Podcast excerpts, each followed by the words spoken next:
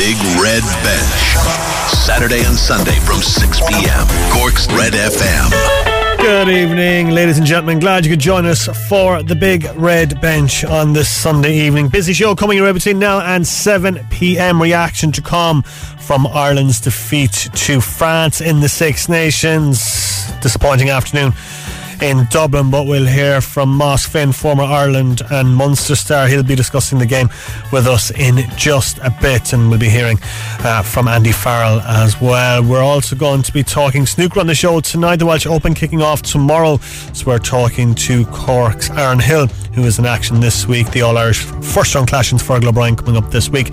Also going to talk football with Steven Beattie as he returns to Cork City and his plans for the season and his goals for Cork City in the First Division. You're listening to the Big Bench on Cork's Red FM.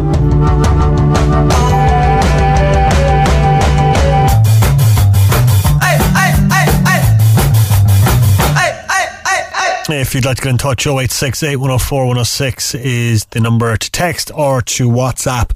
Uh, we're going to kick off at the Aviva Stadium. Ireland have lost their uh, opening Six Nations, two Six Nations games uh, for the very first time to go all the way back to 1998 uh, when it was the Five Nations uh, for Ireland to have lost their opening two games. But watching the game for us today was Neil Tracy. Ireland 13, France 15 for the second week in a row. Ireland are left beaten and bruised, this time by a French side who are victorious in Dublin for the first time in 10 years. Ireland dominated the bulk of the first half, but one moment of French brilliance saw them lead 10 3 at the break. Number 8, Charles Ollivon, finished a stunning team try going from touchline to touchline. Jalibert converted and added a penalty before half time. France dominated the early stages of the second half and they deservedly got their second try on 55 minutes. Beautiful work again from Jalibert and Brice Dulin put Damian Penaud over in the corner for a try. Out of nothing though, Ireland got a lifeline a couple of minutes later. Ronan Kelleher pounced on a spilled ball to run in for his maiden test try, converted by Ross Byrne to make it 15 10. They were looking rejuvenated and closed the gap to two points with a quarter of an hour to play as Byrne kicked a long range penalty. But France played smart rugby in the closing stages, keeping Ireland pinned back at the halfway line. Two wins from two for the Grand Slam favourites France, but Ireland beaten again with even more challenges to come. It's finished here Ireland 13, France 15. Yeah, a lot of questions following that Ireland performance. I'll put them to Moss Finn in just a bit. He'll be joining us on the line very, very shortly indeed. Uh, now, the reaction uh, from the Ireland camp. This is Andy Farrell speaking to Virgin Media directly after the game. Yeah, they did. They did. Um, I thought it was a, an evenly uh, contested game. Certainly within that first half, I thought we managed the game pretty well, and uh, you know I think quite a number of things within our, our grasp was um, was going to plan. Um, I was unlucky to well, when I say unlucky, we had a chance in the first half, didn't we? Probably should have gone into the in, into the sheds at half time in, in, the lead, but I thought we managed the first half pretty well. I thought the the third quarter, uh, I thought we just lost our way a little bit as far as game management, and I suppose that got them back in the game. We had an opportunity, obviously, to score a try, and we carried the ball another five metres. Uh, nice and square and knocked their defenders off. I think we scored that try. Um, that's the that's the one glaring opportunity, isn't it? But that's that's what Test match rugby's all about. What are the regrets from that game? But not taking your opportunities, obviously. Um, yeah, I think sometimes we. Um, you know, we can overplay in the middle third some, sometimes and taking our energy out of our lads and uh, out of our forwards. And uh, yeah, I suppose that's why you get what you get t- towards the end of the game there regarding um, our carry. You know, there was going into a blue wall, weren't there at times? Um, yeah, in that in, in that last two minutes. So our game management uh, needs to needs to be addressed. Well, yeah, I mean, obviously, uh, experience, you can call it what you want. You know, everyone uh, wrote us off during the week and said we'd no chance, but we're we're gutted in there. You know, he's, he's, he's one that got away. We had again, we had one opportunity and we didn't take it. What kind of progress do you think the team is making, Andy? Well, we're in there, aren't we, to, to, to the death against a side that everyone's um, obviously backing now as, as, one of the best sides in the world, etc. You know, we've uh, had a controversial week, and we can prepare ourselves for that. But getting over the line is is the key. We, uh, especially at home, we, um, we we pride ourselves on winning games here.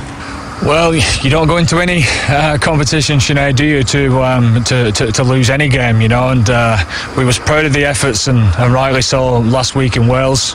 You know, a few regrets there, and uh, there'll be a few regrets from this one. But, uh, um, you know, I, I, suppose with all the controversy and that's gone on this week. I think we can be a little bit proud of ourselves, but it surely it is one that got away in the end. Yeah, it's Andy Farrell there speaking after uh, today's defeat to France. We'll hear more from the Ireland camp later on in the show. Uh, 13 days now of a break for Ireland. No Six Nations action next week before they face Italy on the uh, 27th of February. So a bit of a break for Ireland coming up, which is probably needed after a tough uh, couple of weeks uh, for uh, Andy Farrell's side.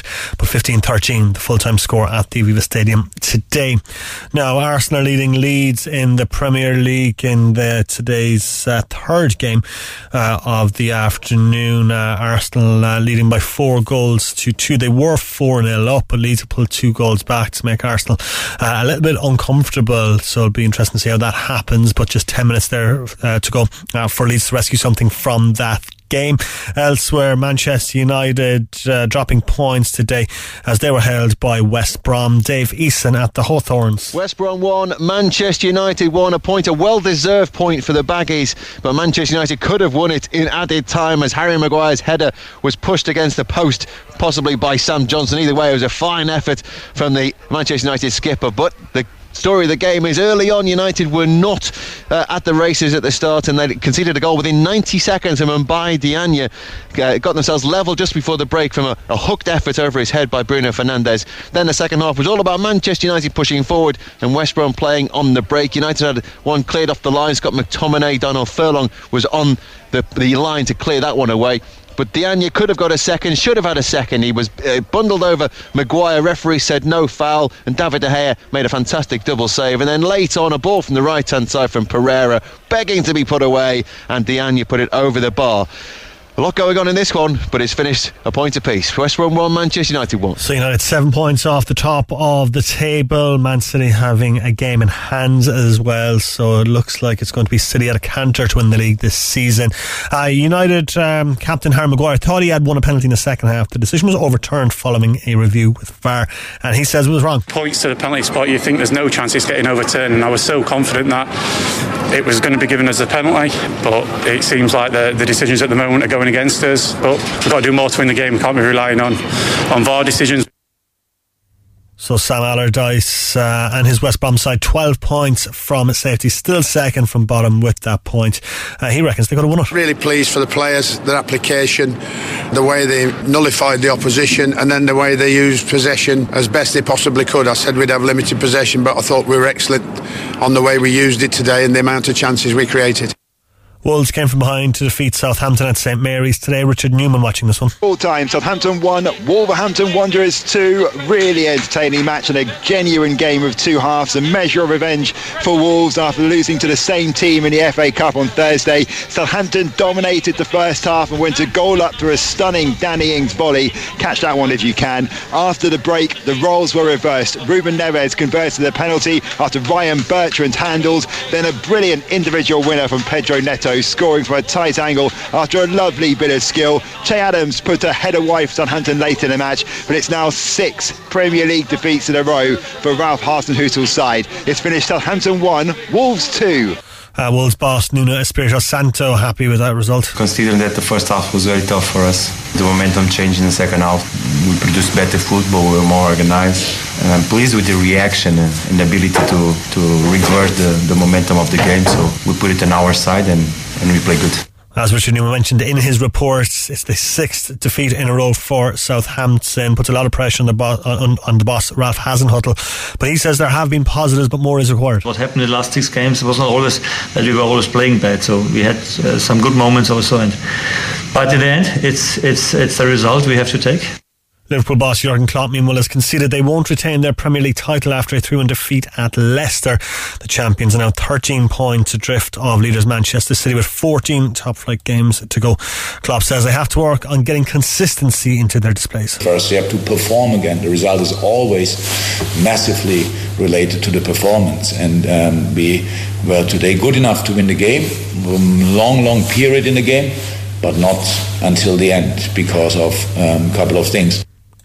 Uh, elsewhere, in just under uh, an hour's time, it is Everton and Fulham, 7 o'clock, the kick-off time for that one at Goodison Park this evening. Elsewhere, Cork City have signed Jack Baxter from Preston North End. The 20-year-old midfielder arrives on loan uh, from Preston. Uh, he arrives on loan from the Championship side until the end of uh, Preston's season. Elsewhere, Cobh Ramblers have announced the signing of former City Waterford and Avondale midfielder Dave O'Leary today day. Uh, two second half goals from Odsonne Edouard has seen Celtic beat St Johnstone 2 1 away from home in the Scottish Premiership. They're now 18 points behind the leaders Rangers. In tennis, men's top seed and the reigning champion Novak Djokovic is through to the Australian Open quarter-finals. He beat the 14th seed Milos Raonic 3 sets to 1 today. In the women's draw, Serena Williams and Simona Halep are to meet in the last 16 after their respective fourth round wins. Naomi Osaka is also through after surviving two match points to beat Garbine Muguruza 4 6 6 4 7 5 life. In golf, the American Jordan Spieth will take a two-shot lead into the final round of the Pebble Beach Pro-Am this evening. He's 13 under par in California. The action has just gone underway. Five players sharing second place on 11 under par. And racing was a Punchestown today. The Peter Fahey train. The big dog won the feature uh, race of the day, the Punchestown Grand National Trial Handicap Steeplechase, going off the 5 to 2 odds on favourite. Right, we are going to talk rugby, and as I mentioned, uh, Moss Finn, former Ireland and Munster star, uh, joining us on the line uh, to discuss uh, today's game and uh, the uh, the win for France today, 15 points to 13, was how it finished at the Aviva Stadium. It was disappointing because we, we were scrappy. We, we, we sort of shot ourselves in the foot a lot of the time, but uh, you know the, the better team won on the day. But that's not to say that we didn't have our chances and that we could have won. But definitely the better team with the better players won on the day. Where was Ireland's biggest downfall today? Do you think? I think we seem to lack strategy and um, cohesion on, under Farrell, uh, the new guy. When we played under Joe Schmidt, everybody, uh, you know, we, we just criticised Joe Schmidt for being too regimental. But um, under Farrell, we don't seem to have any plan, and players are supposed to be spontaneous and all that. But uh, I don't think we have the quality of player on the pitch to, to, to be that. So I, I think we were a little bit disjointed and overall we're, we we didn't have any plan A or plan B, and we were we were a little bit disjointed, and it manifested in the way we played. Four big players missing for Ireland today as well, with Sexton, Murray, O'Mahony, and Ryan. Two hundred odd caps between the four of them. You take them out of any team in the world, you're going to struggle. I couldn't agree more. I mean, James Ryan is probably one of the best second row forwards in the world. Uh, Peter O'Mahony is a world class back row, and Sexton and Murray have been you know the best half backs certainly in, in the in the British Isles for the last ten years. So we took the field with I think a lack of stewardship off it because I don't think Farrell is as clever as Joe Schmidt was, and we didn't have any stewardship on it because we possibly put out two half backs that were um, they were inexperienced at halfback number one, and I don't think they'd have the ability that Sexton and Murray would have either. So we lacked direction off the field from our coach, and we lacked direction on it. So for us to even challenge France on, on the basis that those two things weren't there was a wonderful achievement for, for spirit and just basic ability. But when you take four world class players out of an Irish team, you can't um, you can't replace them with great quality. And Ronan O'Gara alluded to it there after the game, where he said there's a big difference between Ireland's first team and Ireland's second team. The players we're bringing in wouldn't be quite up to par. And what essentially he was saying, what I say he was afraid to say it, was that Sexton and Murray at this point in time are possibly irreplaceable. We haven't got the quality of people to come in instead of them. Exactly, yeah. Um, Sexton out with another head injury. Would you be concerned from at this point? Uh, Johnny Sexton? Yeah.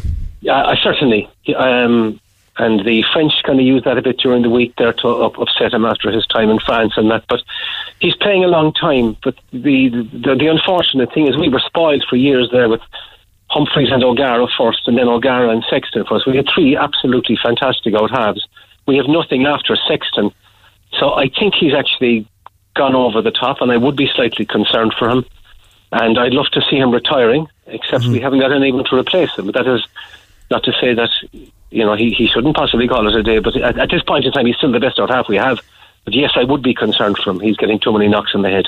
Billy Burns stepping into that 10 shirt today. A lot of talk about him last week following his error against Wales. He had a very nervy start, missing that penalty early on and didn't really settle into the game. No, you know, one doesn't like to be too critical of a fella starting off, but the, the mistake is made on the sideline. Mm. I mean, it's a no brainer that Ross Byrne shouldn't have started in that situation. And when he came in there, you could see he had a far more, he, he had a settling influence on Ireland when he came in. He's not as good as Johnny Sexton, but he's what I'd call a steady Eddie. he won't miss his touches, he won't miss his tackles, he'll pass at the right time and he'll kick at the right time. And he, kick, he kicked a good goal there, as you saw. And I'd say if we got another chance near the end, he'd have dropped a goal or, the, or, or, or kicked a penalty. He's a good, functional, steady out half, and it would have been a far better option than Billy Burns. Why Farrell persisted with Burns um, even why Burns was on the bench last week, was I don't understand because Ross Byrne is a proven internet, uh, a proven interprovincial player with Leinster. He's kicked over 500 points for them, and he'd have been a far more mature replacement for Sexton when push came to shove. As was shown today, mm. and the line as well today. Moss, there's a lot of buzz about Craig Casey being like involved in the squad yeah. for the first time, uncapped player, of course, and a lot of buzz about him. We surprised that he didn't get run on for the last 10, 15 minutes today. Well, rugby is a game of 21 players or 22 players now. You see that now. Even Scotland yesterday, they brought on a whole new front row there with 20 minutes to go. France are doing it all the time. I mean, Craig Casey, I've seen him with Munster. He's as good as it gets, in my opinion. Mm. He reminds me of the old Jacques Fouroux there who used to play for France. He was a wonderful little dictator. He's telling players where to go, and he's exactly the little general that might have helped Byrne and everybody else in the situation today because he's pointing, he's telling fellas go here, go there, he's kicking there, he's a little boss. And it's the kind of stewardship we lacked at half back today. I would say that was the worst pair of halfbacks we ever put out in international for a long, long time. Really? If Casey was playing, he might have helped. He would, he would have given stewardship that we lacked off the field, as I said initially, and on the field because our our two halfbacks weren't able to to translate our possession in, in the first half, and all in particular. We had a wonderful first half all. But we kept kicking the ball away and giving it to France. You, you don't kick the ball away. It's hard enough to win it. And there's nothing more tiring for a pack of forwards as they put their head up and they've given a lovely ball back and they end up running back 40 yards. Mm. But to, just to reinforce what you said, I, would love to have seen Craig Casey come coming coming on. But then it goes back to the stewardship off the field again, where if they were if they were going to play him, if they were going to pick him as a sub, mm. why were they? Why, why didn't they bring him on? I mean, it, that shows a lack of confidence in him. Then you know, if you want to steer it that way, because I'd love to have seen him play, and I think he would have made a major difference. Is he worth a start against Italy in two weeks' time? Well, Italy is a is a, is a good opportunity for him to start. I'd love to see him start and, and give him a little bit of experience, and then maybe if he had that, they could bring him on the next day in a in a cameo role again, like they should have today. So I would like to see him start the next day, but I I personally wouldn't like to see Gibson Park and Burns start a match at halfback for Ireland again. To be mm. honest with you. um, speaking of Gibson Park, um, the first try that Ireland conceded, Ollivon's try, he stepped up necess- unnecessarily, allowed um, France in, and you texted me during the game saying Ireland were making small errors, and that was a small error that led to a big score. It did, and, and you know this is the new sort of defence system. They're defending from outside in, and he stepped in, and it, it was an error, you know. But I mean, you know, you you can bring a horse to water, but you can't make him drink. You know, you can you can tell a fella so much, you know, but will, will he will he will he heed it? You know, and James Lowe the same in the second half. Yeah. Like he he stepped in and. But they, they were two, you know, like Lowe is a great attacking player and he's got a great left hoof in him, but he's a he's a poor defender. Gibson Park was wouldn't be used to that situation. Was he wouldn't be defending in a wide position very much, so I wouldn't be too critical of him for that. But yes, he did make an error, and it was seven points. And from an attack point of view as well today, Moss Ireland looked very predictable, not a lot of imagination, seeing a lot of criticism going. Uh, Mike Catt, the forward coach, is uh, away today online after the game.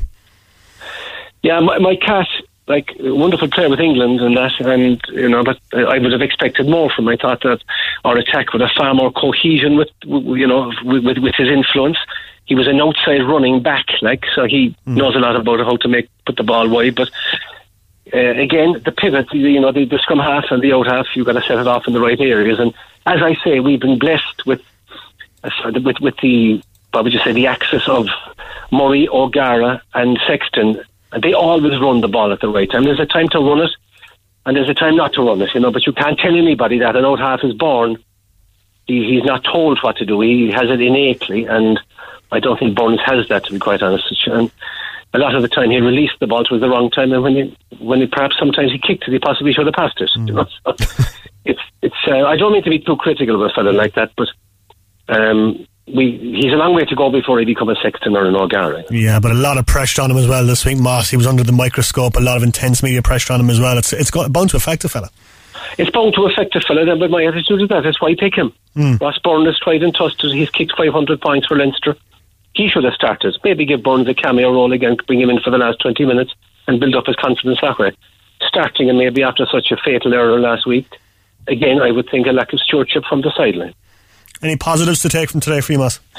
Positives, yes, because we played poorly, we were disjointed, and we nearly beat a great French team. With a little bit of luck, we could well have beaten them.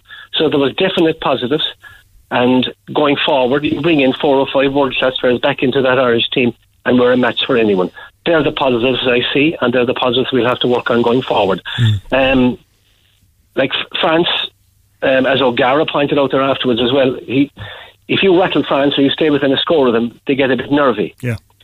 And we did that and, and, and nearly got there, you know. But there was a period where they could have gone 20 points away from us if, if, if, if, if the ball had bounced with them, you know. But luckily it didn't. And there's the positive. We hung in playing badly and weren't beaten by much. So, you know, with the return perhaps of Sexton or Murray or both of them in the next fortnight, it, it might make a difference.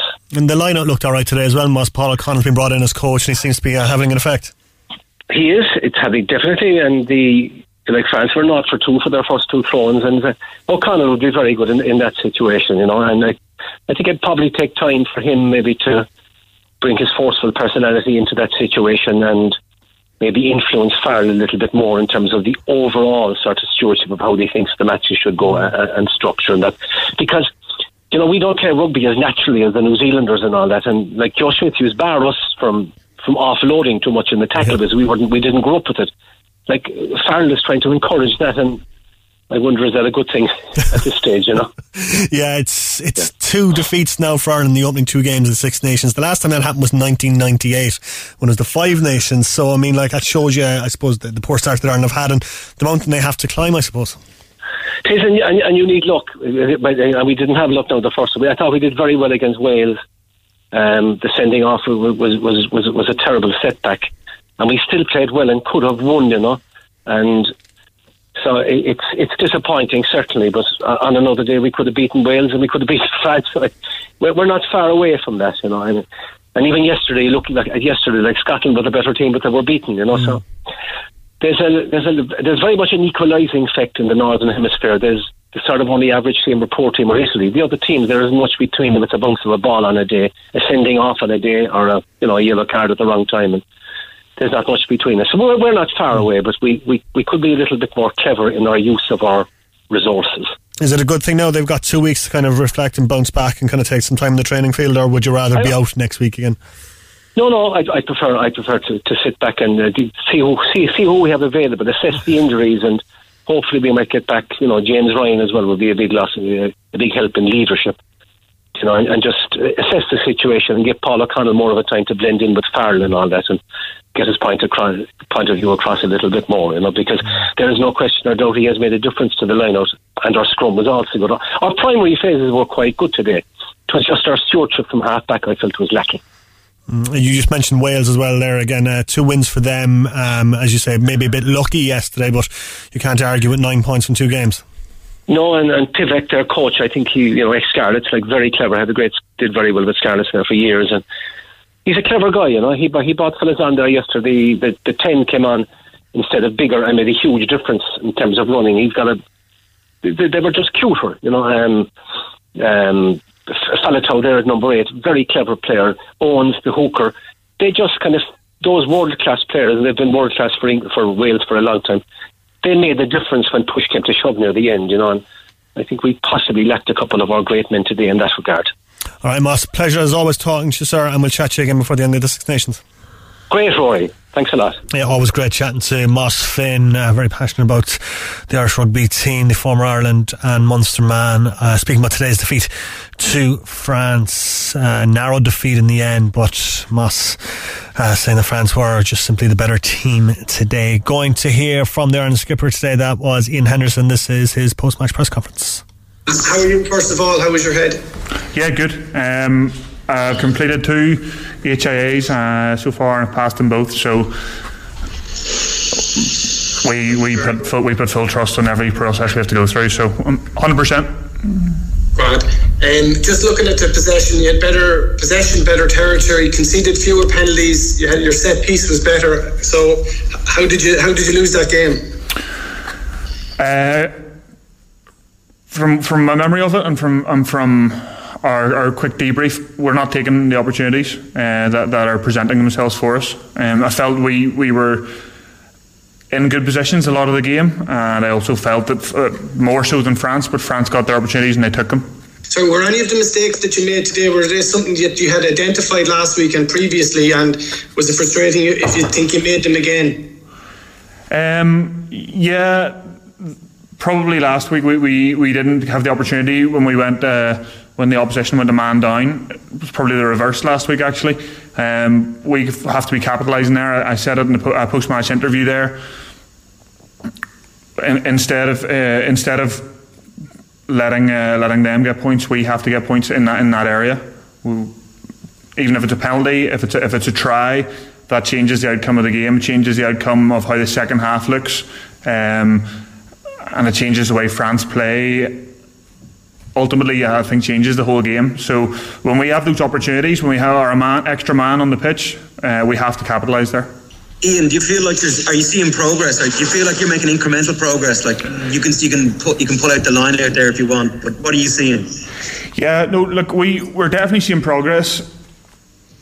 Everyone's striving for it. Everyone's working real hard. There's a huge amount of frustration. Um, we're, we're definitely seeing guys putting in the time. Everyone's trying their best to, to, to produce this progress on the pitch, but but I think it's it's um, it's that last couple of inches, it's that, it's that last wee bit um, that, that we need to see just just push it over the line. It's almost like it's almost like in, in rugby. Speaking in terms that I know, you get up into the opposition's 22 and, and you get up there, and it's those last couple of metres that are actually extremely difficult to get. We're, we're working hard. No one's going to give up, with our coaching staff or players, to continually push to get this. We've had two games um, this last couple of weeks, and both of them, I think, could very, very easily have gone the other way, and we'd be sitting here uh, with a completely different mentality. So um, I'm proud of the work the guys have been putting in, and I'm, I'm looking forward to, to working um, together going forward to, to see those, those, those strings of uh, um, hard work coming together. Will you talk a bit about what it was like to captain Ireland? Look, um, all, all the, the cliches spring to mind and they're genuine. I'm so honoured, the privilege, like getting a cap for Ireland is was probably when I was younger beyond my expectations, and be able to captain the guys. There's such a great bunch of lads to represent those lads and all the backroom staff and the coaches was was massive for me and my family. So. Um, really proud moment. Uh, frustrating we didn't get the result, but um, it'll definitely go down and, and definitely miming one of my proudest Irish caps. Hi Ian, um, could you just talk a bit about the line out there? I mean, that must be one of the positives that you are looking at, particularly the defensive line out from you guys. Is it too simplistic to say that that's Paul O'Connell's influence, or is it? Paulie's been a huge driver. Um, the guys, the guys who who are in working with us, who you don't see today, the guys like probably um, Ultan, um, although he did come on, there Ultan guys like Ryan Baird have been camp, um, constantly prepping us. Pete was in camp at the start of the week prepping us.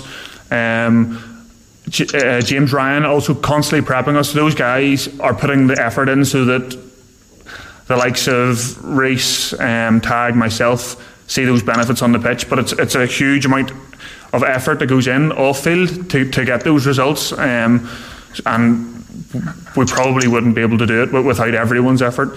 Paulie's been huge for us. He's been massive. He's been an unbelievable driver in the line out. Um, so I would be wrong to say that he wouldn't have, have input in it as well. He's been class and, and he's he's brilliant for the lads. The lads are definitely in the forwards are loving having him in and and the attention to detail that he brings along with, with the, the passion and, and obviously everyone looks up to Paulie, So his words carry a lot of weight and, and, and I think in the forward pack we can say where we are seeing glimpses of them coming through. It, it seemed to me from, from being up in the stands that um, it was very quiet out there in the pitch. Like there wasn't an awful lot of talking. Like you would have heard maybe from Hugo Keenan and James Lowe, you would have heard from them most, but it seems to be a bit, a bit quiet out there. Like um, you know, is that something like you know who who are the guys out there from your side of things that were kind of making the calls and trying to encourage everybody as the, as the game was going on?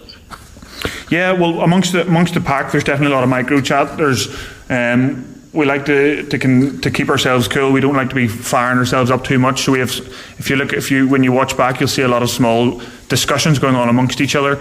Um, the, the, I can tell you the nines are definitely bossing us around the pitch. They're definitely telling us where they need us to be. Um, the backfield cover, the, the, reason you'll hear those guys more is because they're they're chasing um, um, balls and, and, and a, a, fair bit more spread out. But the guys in close, there's definitely a lot of chatter there. Um, maybe that is something. Well, in, when we go back and review it, something we've got to we've got to fix up, uh, fix up and work out. But um, the the nines, the, the and the tens, the amount of direction they're giving the guys around the pitch is, is good. And you know, a strange position to be in, like uh, in recent years, losing their first two games in Six Nations. But you know, what's the talk immediately from you guys? You know, like. Uh, you know, what, what can you do to salvage this championship? What's going to be a win now at this stage? Ultimately, we've got three games left. Our backs are against the wall. We we have to pull out performances for, for not only the next game but the next three games. So we've got a week now to go away, recover, review, make sure that when we come into our next match week, we, we're ready to make all the fix ups that we see possible. Um, if, if there's anything that needs changed, irrespective of where it is across the board, this week and next week's training have to be able to fix those. Sorry, guys, we have to finish up there. We'll have Andy okay. Yeah, that's Iain Henderson there speaking after uh, today's defeat to France in his post-match press conference, um, sounding a bit down, understandably, following the defeat. Uh, but uh, two weeks now for Ireland uh, on the training pitch, as Ian was mentioning, uh, to get back up to speed and and uh, get ready for that Italy game. Right, still to come on the show, we are going to talk snooker with Aaron Hill. Up next, we're, we're talking to Cork City, Steven Beattie. The Big Red Bench, Saturday and Sunday from 6 p.m. Cork's Red FM. Right, full time from the Emirates where Arsenal have beaten Leeds. Joe Rawson. Arsenal 4, Leeds United 2. Arsenal get a Premier League win at the third time of asking, but boy, did they have to work hard for it in the end. Uh, it was an end to end encounter. Arsenal were 4 0 up at one stage. Pierre Emerick Aubameyang getting his hat trick, a first in an Arsenal shirt. The first goal with a superb striker's finish as he skipped into the penalty area and sent the shot into the bottom right hand corner. The second, a penalty after Leeds goalkeeper Illan Meslier fouled Bukayo Saka after he made a real mess of a pass back. Aubameyang stepped up to take the spot kick and fired it into the top right hand corner. And the third, a header at the start of the second half. Hector Bellerin got the other Arsenal goal, but this Leeds side don't ever give up and they put in a real fight after falling four behind. Pascal Struijk getting a first goal back after a corner from the far side of the field. The big central defender heading past Bernd Leno. And substitute Helder Costa giving Leeds more of a lifeline. He's uh, finished after the ball was pulled back to him in the penalty area past the German goalkeeper. And despite it being end to end in the final quarter of an hour, Leeds had chances, so did Arsenal. The goal scoring was finished. Arsenal move up into the top half of the table. It finishes here at the Emirates. A fantastic game. Arsenal 4, Leeds United 2. It's Everton and Fulham at 7. Shane Pennington. Everton boss Carlo Ancelotti makes four changes from the side that beat Tottenham here 5 4 on Wednesday. Mason Holgate, Seamus Coleman, Andre Gomes, and James Rodriguez all start. They replace Yerry Mina, Michael Keane, Alex Iwobi, and Dominic Calvert Lewin. Whilst for Fulham, Scott Parker makes two changes from the side that drew nil nil with West Ham last Saturday. Ola Aina and Josh Maja both start. They replace Anthony Robinson and Ivan Cavaleiro. At Goodison Park, it's Everton and Fulham. All right, we're going to talk football now, and of course, Cork City back in action on the 26th of March as they kick off their first division campaign against Cobh Ramblers. What's going to be an incredibly competitive first division campaign. Steven Beattie is back after uh, signing back uh, from Chattanooga Red Wolves. He's been uh, catching up with Colm.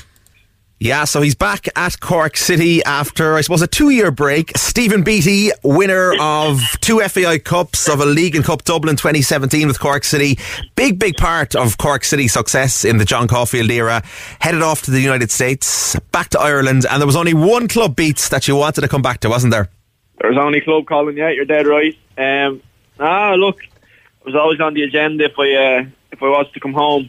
It was to come back here, never mind Premier League First Division just wouldn't have felt right signing anywhere else. And as everyone knows, there's a couple of offers from other places, and you know, I just, as I said, it wouldn't felt right, and the heart wouldn't have been in it. So, just happy to be back and happy to contribute and training away now with the lads, meeting the new lads, and obviously the younger lads. It's, it's great, kind of mix now at the moment. So, just excited to get going now when the season finally starts.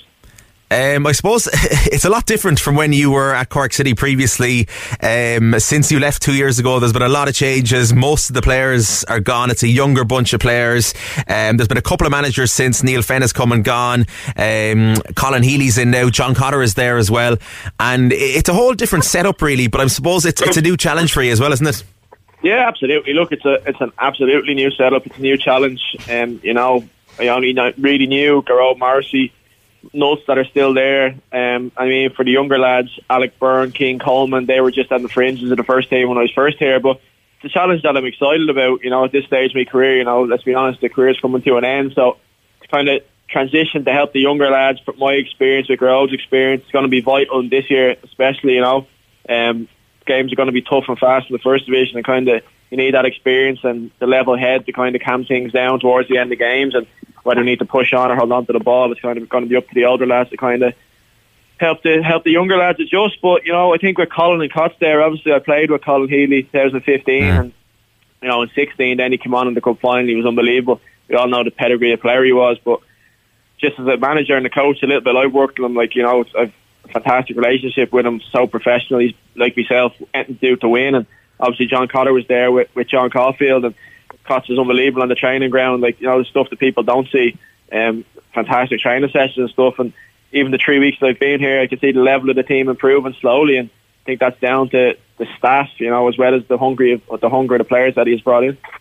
Uh, that was like kind of even noticeable at the end of last season. Now you wouldn't have seen it because you were you were away beats, but at the end of last season when Colin Healy came in um, after Neale Fenn and took over the team just for the last few games of the season, there was a real um, kind of uh, an intensity in the players. There was a real fight in the team, and that's something that Colin always instilled as a player himself, and I'm, I'd imagine it's something he instills as a manager as well. Oh, absolutely. Yeah, it's the first thing. Like you have to instill. You know, like I was actually following all the games last year the, to watch League of Ireland. Like, and you could see kind of halfway through games and like you know, halfway through the season before Colin got there, it was kind of like I remember Cork City going out and you know, no matter what, you're winning the game. And I seen halfway through games where they're kind of like going through the motions and stuff. And you know, the relegation wasn't a fluke. At the end of the day, the club was they deserved to go down. Like Yeah. you know, the, the table doesn't lie. Then for the last three or four games when Colin did come in, you could see the lads were up for it. They were they were a bit more kind of enthusiastic, I suppose the word. And you know, Colin kind of just gets that respect straight away from his playing career and the way he played the game. Um, for me, like even when I started training with him, I first moved to City, like I didn't want to mis- make a mistake because it was Colin Healy. You know what I mean? I, I didn't want to kind of embarrass myself, and I hope all the lads have that attitude now as well, where you're going to have this this massive figure as your gaffer, you know. And I think it's just the perfect fit for him to be in there right now. His, his first kind of full coaching role, and I think he's relishing it. And I think with Cots beside him, it's a, it's a good team. And obviously, my experience and Gearóid's experience, now we keep going on about it, but it's up to us then from the top to the bottom to filter it all through and, and make it work for the year. And at the end of the day, we're going to have to try, try our best to get back up. It is because like there was kind of a lack of maybe fight in some of the games in the early part of last season, and teams were rolling over Cork City at Turner's Cross when you wouldn't expect to see that, and that wasn't something that you'd have ever had in your time when you were at City Beats. I mean, it was it was like it became a habit of just winning for Cork City. You were winning all around you. Um, so is that something you'll kind of try and kind of drill into the younger players as well? Said lads, we're Cork City. This is Turner's Cross. This is our patch. We can't be losing matches here. Oh, it's it's it just boils down comes to standards. Uh, standards on the training ground, standards off the pitch. I think the standards dropped. Uh, you know, within the club. Um, you know, whether it was players, whether it was personnel. I think it was just it got a bit rotten. Like you know, um, as you said, we were used to going out. Now, bear in mind, we had a fantastic team. You can't you can't look past that.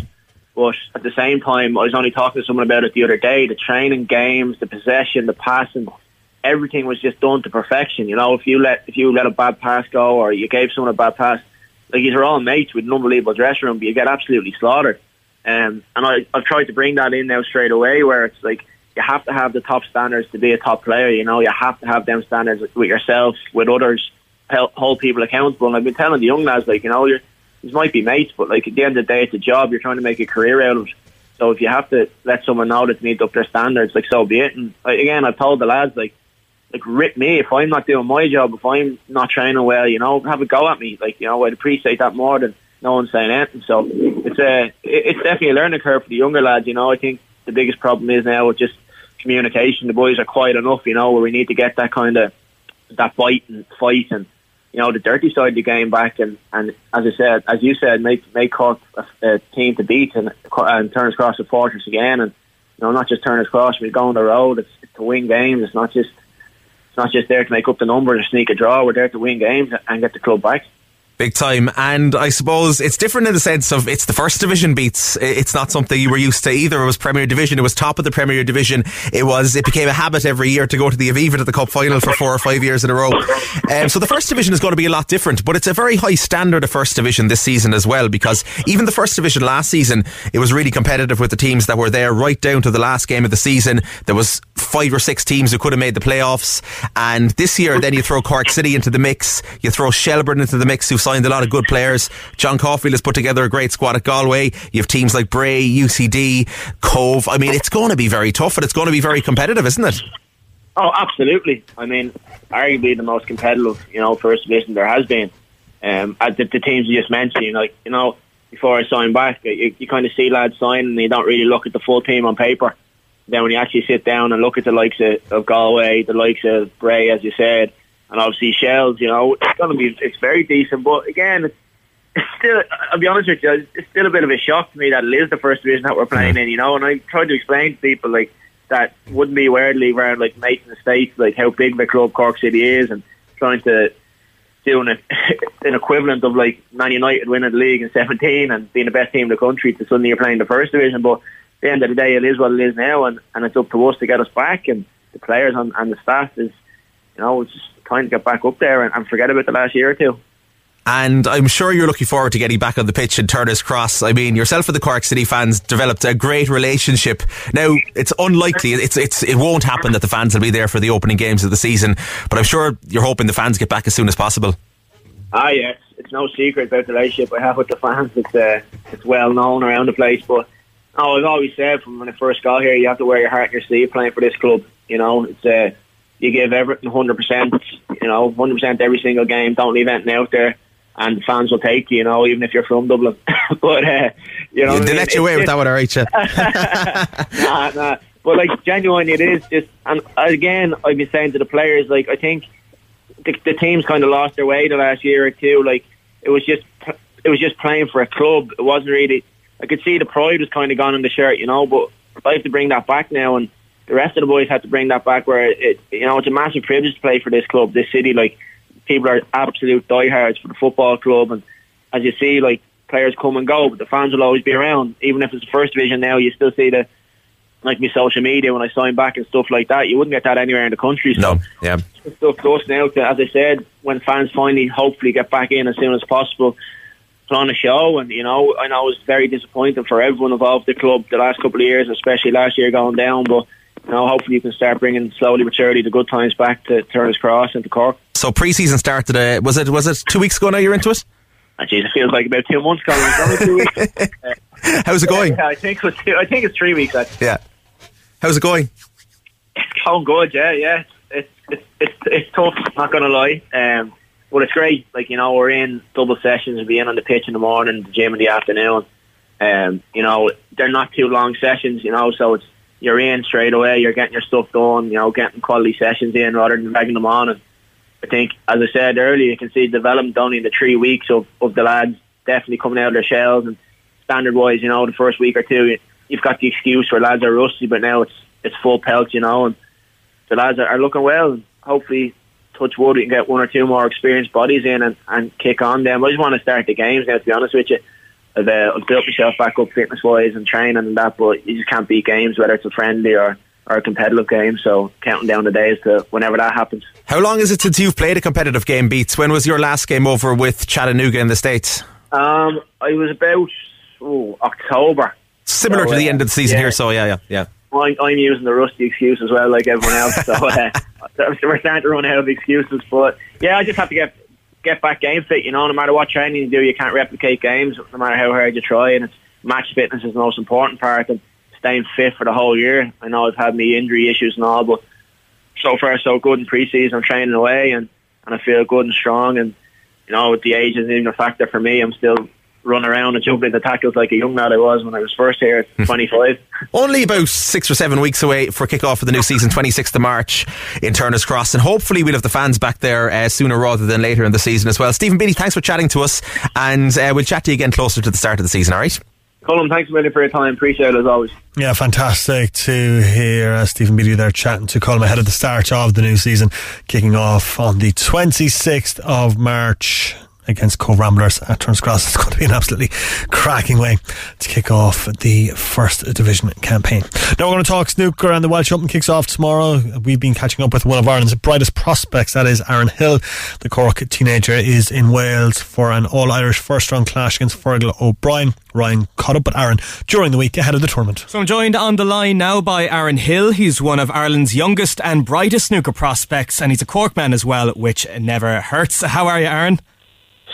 Very good, Ryan. How are you? Ah, not too bad, not too bad. Glad to have you on the show. Aaron, just to kick off, uh, just how has life been for you kind of during this pandemic? And I suppose in a wider sense, have you been getting much table time in with the snooker? Um, yeah, I've been playing through the whole uh, lockdown because I have a table at home, so it's handy for me. Uh, I have no issues of, I have no worries of trying to get into a club or anything. I have a table at home, so it's handy. Uh, it's been good to be able to get practice in for the tournaments. There's been a lot of tournaments uh, the last couple of months, so if I didn't have my table at home, I'd be uh, I'd be lost without it. Might be a massive advantage to you. Obviously, no clubs open at the minute. Are you practicing on your own, or have you got uh, someone you live with? Are they are you playing against someone, or is it just just uh, training by yourself? It's mostly by myself, and uh, I come to England a couple of days before my tournaments and get practicing with a few of the pros. So yeah, it works out well.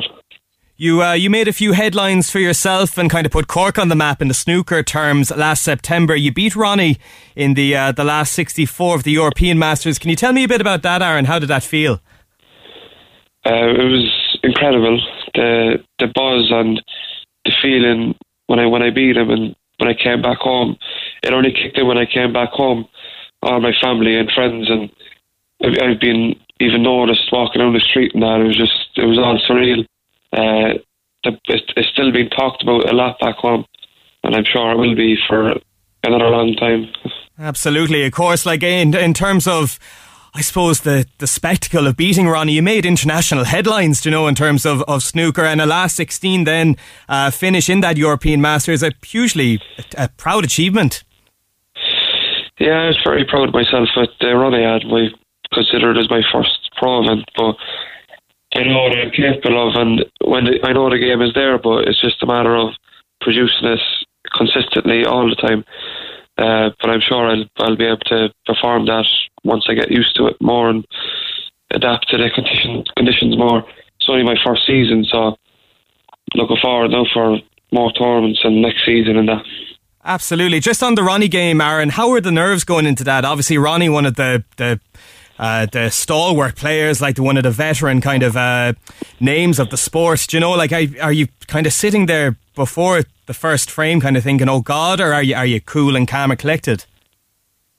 Um, I was fairly cool, calm, and collected. Uh, I wasn't really nervous at all. I was just excited. Uh, go, I go out and have a free go off him. I had nothing to lose. Nobody expected me to win, but except myself in my head. I I believed that I believed I could win the match. And uh, if you don't believe you come in, you're not going to win. So I knew, I knew if I could just take every frame as it came and every ball as it came, and don't worry about the opponent, I knew I'd, I'd have had a right chance. You probably felt that a bit of advantage to you, did you? I suppose, like you say, you're going into that game the massive underdog. You've got nothing to lose. All the pressure, I suppose, is on Ronnie to knock you out. So it kind of turns the game on its head a bit then when you start potting balls, you get a bit of confidence and it just goes from there. Yeah, I love I love being the underdog. I love the challenge of it. Uh, when I when I every time I've been underdog, it seems to be I've produced my best snooker. I was underdog against Matthew Stevens in the next round. I beat him. And it's just when I'm underdog, I just feel like I just love the challenge and I play I play I adapt to it well and I play better. Names like uh, Ronnie O'Sullivan and Matthew Stevens, scalps for those to take for a teenager is so impressive. You're still only 18 years old. How has your game been developing? Do you feel like your style is constantly changing over the past year, or how, how's your snooker coming along? Yeah, I think I'm growing into a fairly good all-round game now. Uh, I think my game is in good shape. Uh, every, every department is improving. My scoring, my safety, and it's all due to playing better players and playing in these comps around these big players, learning off them. Absolutely, and current players on the circuit, I suppose. Is there any that you you look up to or idolise their playing style at all? Any names? Yes, uh, has to be Ronnie. I've been watching him since I was a kid, almost every night. Uh, I love watching him. He's just class act, and he's the best man to ever pick up the cue. Absolutely, absolutely. I suppose snooker in general, it, it can be a bit tough for youngsters like yourself to to break into to get that tour card and get on the circuit properly. How have you found it as a sport to kind of break into? Um, I, I, I love it since I've since I've picked up a cue. All I wanted to do was turn professional, and when I got that opportunity last March, I grabbed it with both hands and I didn't look back. Uh, it's been really exciting since I joined tour since September, and I'm just really excited to see what happens in the future. And I know I know what I'm capable of, so hopefully I can make it happen. I suppose Ireland isn't known too well for producing so many kind of elite snooker talents. I suppose Ken Doherty springs to mind nearly straight away, and in that same way, as soon as you get wins against Ronnie, get wins against Matthew Stevens, start getting a bit of confidence in your game, you kind of do have a, a Ireland's kind of snooker hopes on your shoulders a bit. How do you feel about that, or how do you feel that pressure? Uh, it's, it's not really pressure, really. Uh, the support has been incredible because, as you said, it's only kind of been Ken and well Fergal as well. But when they see someone like me, just a young fella coming through and getting wins like that, of course, all eyes are going to be on me, and I, I know that. But I don't put too much pressure on myself. Uh, I know they'll be with me in my wins, and I know they'll be with me in my losses. So that's what uh, that's what the Irish nation is all about. That's it. That's it. Uh, snooker, just in terms of. COVID has been one of the elite sports that thankfully has uh, kind of kept on going in a professional sense. I'm sure you've been watching plenty of it. What do you make of I suppose the, the lack of crowds and the champion, the world championship being moved to Milton Keynes uh, to for self isolation. There's a lot going on there. Yeah, it's been a bit tough for all of us. To be fair, all the players, uh, everyone wants to play in front of packed crowds, and but even you have to travel on your own now. You have to stay on your own. You have to kind of just kind of be on your own all the time when you're there. So it's a bit tough, but we're just all grateful to be playing. It's better to be playing and not to be playing, I suppose. Did that put you off at all, the idea of having to travel for your work, uh, or, or did you just think, well, look, I've got the table at home for practice, and when it's when it's time to go, it's time to go? I don't mind travelling. I, I I like it, but it's always better if you could travel with your buddy or family member or something like that. But since COVID has started, it's only all been on my own, so it's tough at times. But I'm used to it now, so I've, I don't mind it. Good stuff. In terms of what's next for yourself, Aaron, what tournaments have you got coming up or what are you preparing for at the minute? I've got the Welsh Open on the 15th of March. Uh, no, the 15th of February, sorry, this month. Uh, playing the Welsh Open. And it's actually up, it's actually in Wales, it's not in Milton Keynes, so it feels like we're going to Ibiza, to Wales for a tournament. Oh, you, you really summed it up there with comparing Wales to Ibiza. That's where we are in 2021, Aaron. yeah, yeah. uh, that's brilliant, though. 10 days' time, the Welsh Open kicking off. How, how do you feel? Do you feel excited for it? Are you pumped in terms yeah. of, yeah? Yeah, I feel really good. Uh, played some good snooker. I was small but unlucky yesterday, but sure, that's the way it goes. It's just a 10 minute frame, bit of a lottery, but Andy took the ball as well, and I had a chance, but I kind of rushed but uh, I was very lucky to start. For sure, until next one, I'm playing well and feel confident, so looking forward to get the wins. You seem for a youngster, and I suppose you need to in the sport of snooker, don't you? You have a very calm demeanour about you, very level headedness. Do you think that'll kind of play to your advantage throughout your, your career? Yeah, hundred uh, percent. I'm I'm known for it. They've they've given me the nickname of uh, the breeze, cool as a breeze. my dad, my dad gave me that a couple of years back. Uh, nothing phases me, as they say. Brilliant, brilliant. All right, Aaron, listen, it's been a pleasure. It's always a pleasure chatting to you. Thanks for uh, coming onto the bench this weekend. Best of luck in Wales next uh, next week or the week after. The 15th begins. Cheers, The Big Red Bench on Cork's Red FM. That is Aaron the Breeze Hill there speaking about his uh, snooker career and very best of luck to him in the Welsh Open this week going up against Fergal O'Brien in his first round match. A very, very best of luck indeed uh, to Aaron. That's it from us for the Big Red Bench tonight. Thank you very, very much indeed for tuning our way. We are back next Saturday and Sunday from 6pm. Our podcast will be online very, very shortly. You can get that on redfm.ie and catch up with yesterday's show with Valerie as well. redfm.ie or from wherever you get your podcasts from. Green on Red with Conor Halpin is up next. Three hours of the best Irish music coming your way right here on Cork's Red FM. Follow us on social media at Big Red Bench. Enjoy the rest of your Valentine's Sunday evening, folks. Hope you're having a good one. And we'll touch next week. Missed the show? Grab the Big Red Bench podcast at redfm.ie. Cork's Red FM.